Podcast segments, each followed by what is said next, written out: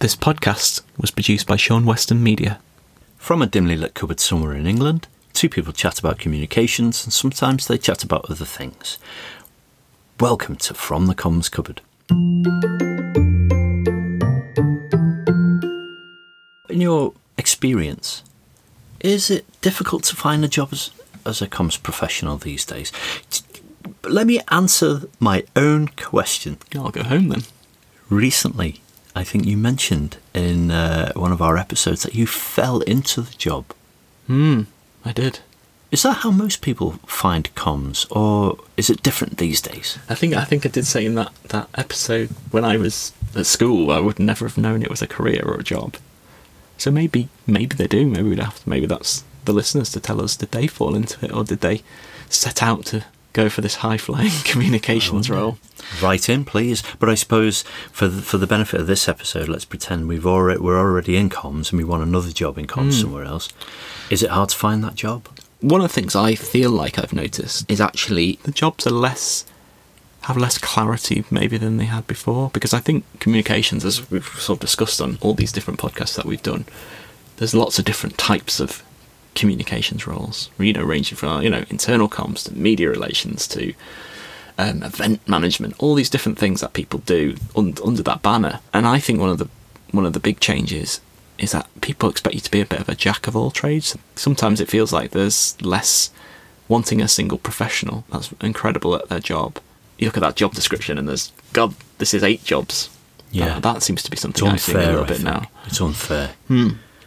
I think you you see that more in I think certainly in internal comms. I guess because that's where where I am. You know, they want you to be a videographer, they want you to be a podcaster, they want you to be a designer, they want you to have all different sorts of skills. You know, want to be an incredible writer, you need to manage events, which is fantastic. But they're all separate professions. They're, they are all separate professions. So I think my one thing would be to say you kind of have to know a little bit about how to do different things. Hmm.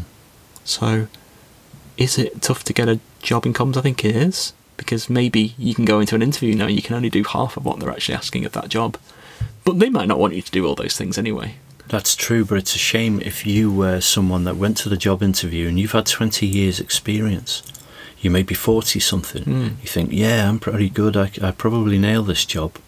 And you get there and you find that they give it to someone because they know how to use Final Cut Pro or Adobe Audition. And they gave it to them based on the fact that they know how to use that bit of software Yeah.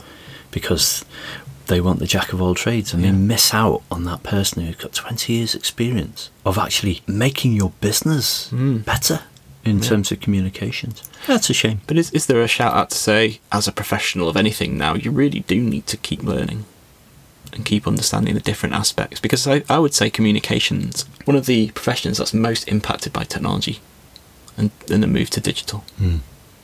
And if you think being a communicator is just about being a good writer, oh, I'm a fantastic writer, I'm a storyteller, which is super important. but they're only facets of a larger picture of you Yeah. as a communicator because you kind of need to know how other people want to take it. You might be fantastic at writing a, a newsletter or a you know a company magazine, but maybe those things don't exist anymore.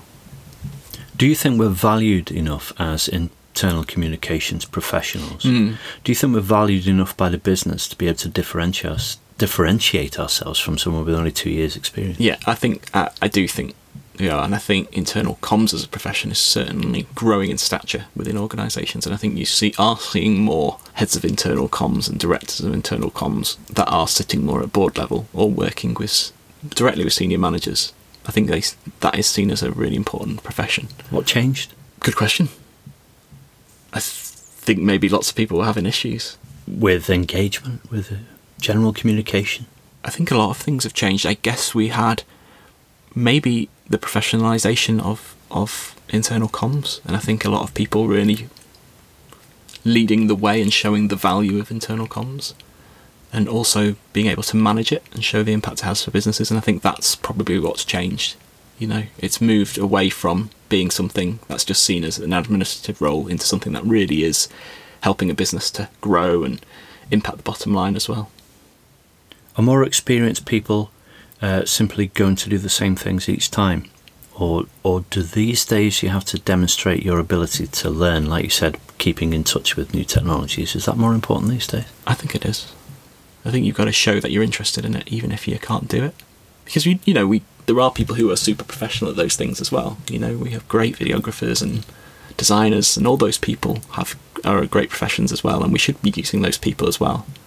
You know, because internal comms people should be focusing on strategy and delivering into you know delivery of internal comms opposed to creation of content as well. So, um, yeah, but I think it is important that you know how to use those and the value of those things. Not pretend. Well. Yeah, but we all pretend at some point, don't we?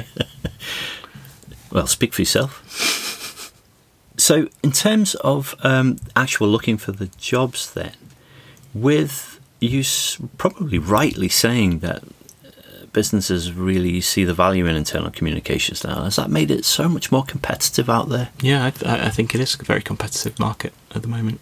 I'd say one of the things you want to do then is be quite open about what you can't do as well. So by hiring me, you're not getting a videographer, but you are getting someone who's really good. And I think it goes back to your point about someone who's got 20 years of experience. They need to show a really articulate the way that that will help an organisation. Mm. But be open that you can't do things. Yeah. Yeah, because actually you tell them because some pe- sometimes people don't know what they're looking for. That's why you see those job adverts with all this like massive array of bullet points of things that they want you to do because they don't really know what they're looking for. No. So I think if you've got the experience, you need to show how that will help their business, opposed to, oh, sorry, I can't use Final Cut Pro. Yeah, and don't blag it. Those interviews where people blag that mm. they hmm. know something and then you come undone within the first three months. If you if you manage to make it through your what did they call it the something the probation the probation period, if you manage to make it through that, you've done really well. But it also means that whoever was looking after you for your probation period really didn't test you on the things you said you knew. Yeah, you'll get found out. You will get found out. God, that was spooky. It felt like myself.